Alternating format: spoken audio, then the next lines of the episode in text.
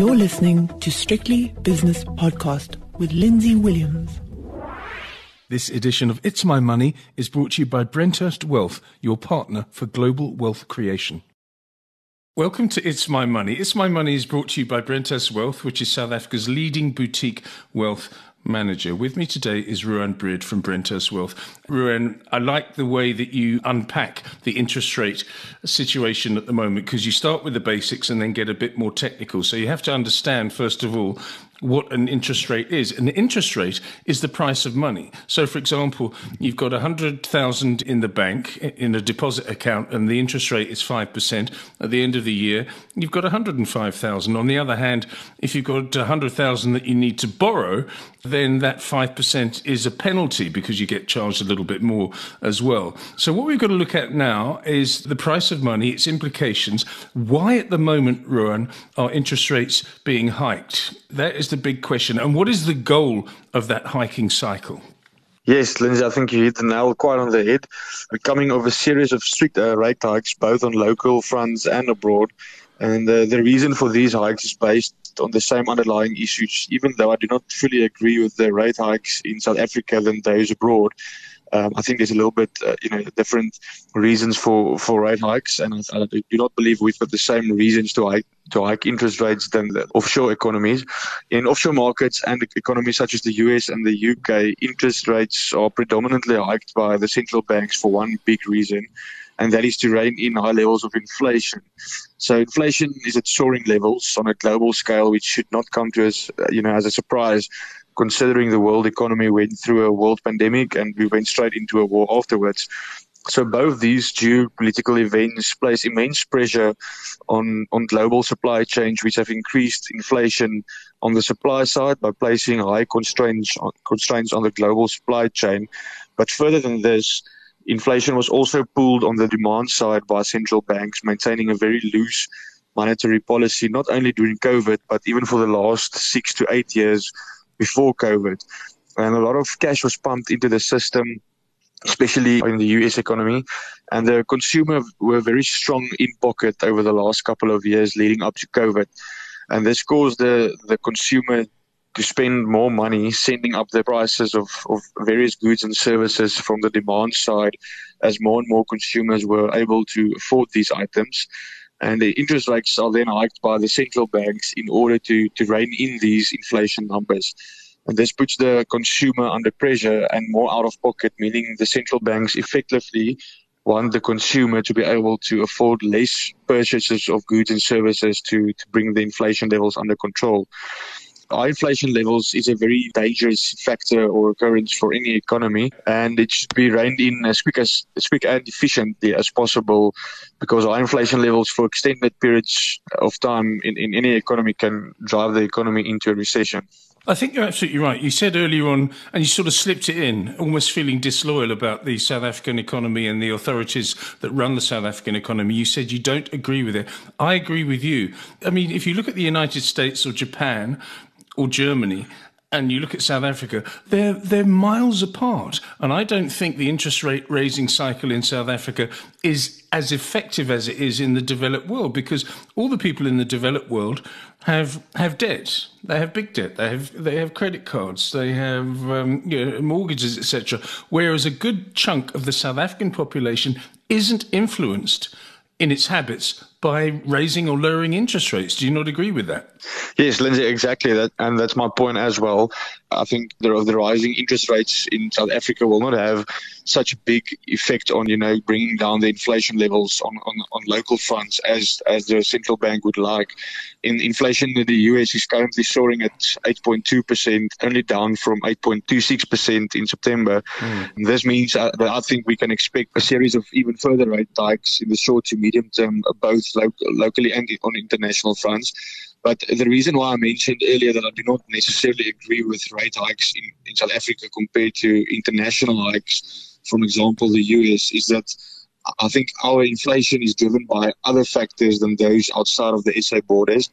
On local fronts, we have, I think, we've got big structural economic growth issues, uh, you know, such as high unemployment rates, a lot of red tape, you know, that prevents growth for local businesses. Uh, we've got a lack of overall economic growth, and we've also got a, a shrinking uh, tax base year on year. Therefore, I don't think rate hikes in South Africa, in my opinion, does does does anything to halt inflation. Uh, on the contrary, I think it only damages the consumer even more, which, which is already under pressure, because the U.S. The consumer were pretty strong going into going into the the COVID pandemic. Um, so I think the you know the, the rising interest rates will actually have a you know a, good impact on bringing you know reining in inflation as as opposing to South Africa. I think we can expect further rate hikes locally and you know and offshore in the medium term, especially early 2023. And only when inflation starts to come down quite dramatically, I think will we be able to see a more dovish stance by central banks. Yeah, I do think that the South African Reserve Bank uh, the governor and his team are under pressure in order to sort of follow what's what's going on overseas. But as you quite rightly say, it should be tweaked a little bit uh, and take into account the fact that we are an emerging market with 35% unemployment and so on and so on. So you think there'll be further rate hikes, maybe even this year, and also going into next year in South Africa, Ruan? What's your forecast? Yes, Lindsay, I definitely think we can expect some further rate hikes. As I mentioned, the, the central banks normally, you know, give a, a very subtle hint or subtle message in, in what they say, leading to leading up to the rate official official rate hikes, um, and we haven't seen inflation coming down quite, you know, quite faster than they would have wanted it to. So I think going into into the next year, we can still expect a, a couple of rate hikes locally and offshore. And I think that will also put the currency, the rand dollar, under further pressure for the time being. Yeah. And what is that going to mean for you as a, a wealth manager? I mean, you've got to say to people, okay, uh, normally higher interest rates, a higher price of money is an enemy to the personal investor, to the person that's investing in equities and other high risk asset classes. What are you saying at the moment? What do you say to people and how do you approach it? Because obviously, uh, domestic equity prices will suffer because of interest rates being raised in South Africa. Yes, Lindsay, that's quite right. I think domestic equities and also international equities will be quite under pressure, you know, considering a high, high interest rate environment. Um, and it's an interesting topic that we all, that you know we have on, on a very frequent basis with our clients. So to explain it in simple terms, you know the impact that the, the rising interest rates will have on equity markets when when interest rates are hiked, the risk-free rate of return on offer rises, which makes high-risk investments even more riskier for investors. And this simply means that higher returns are on offer for investors to take on a very low level of risk. Therefore, investors will rather allocate capital to these lower risk investments, such as you know cash in the bank, which you mentioned earlier, than investing in the stock market, where the risk-adjusted uh, rate of return suddenly moves up up the curve. Um, thus, you have to take take on a, significant higher risk to get the same returns than you would have in, in lower risk and at lower interest rate environments. So, when interest rates rises, consumers and businesses will also cut back on spending. Therefore, share prices will reflect this and will also drop somewhat due to lowered earnings, in my in my view. And the same scenario occurs in, in the currency markets. The dollar is widely regarded as the safe haven currency around the world. So as soon as, as rates is hiked in the US, it creates demand to hold dollar cash due to the higher yield. And therefore, other currencies, you know, such as the, the rand, is most likely to depreciate against the dollar if rates is hiked even even further. And we, this is what we do expect to prolong going into 2023. Okay, but you manage these situations with with your clients, and you you weigh it all up because obviously there's a, a, time lag between the time that an interest rate is raised and the effect on the markets, but also at the same time, equity markets have already discounted this. So this is presumably what you're telling your clients: don't worry, it's already in the market, and this is just a very very normal cycle.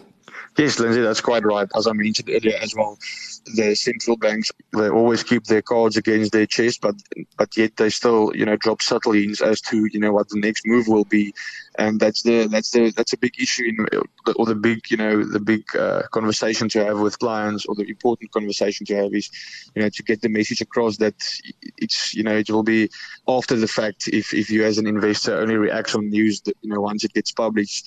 These rate hikes and and the big news in the in the in the markets normally gets priced in before it's announced in you know the big news so I think this is just, you know, also another factor to consider good diversification in your portfolio because I think then you'll be able to, you know, to ride out these stomach this volatility that interest rate hikes also brings brings to the market. Ruan, thank you very much for explaining that so beautifully. Uh, Ruan Breed is from Brenthurst Wealth, and that was It's My Money. It's My Money was brought to you by Brenthurst Wealth, an award winning boutique wealth management company. The views and opinions expressed in these podcasts are those of Lindsay Williams and various contributors and do not reflect the policy, position, or opinion of any other agency, organization, employer, or company associated with strictlybusinesspodcast.com. Assumptions made on the analyses are not reflective of the position of any other entity other than the speaker or the author. And since we are critically thinking human beings, these views are always subject to change, revision, and rethinking at any time. Please do not hold us to them in perpetuity.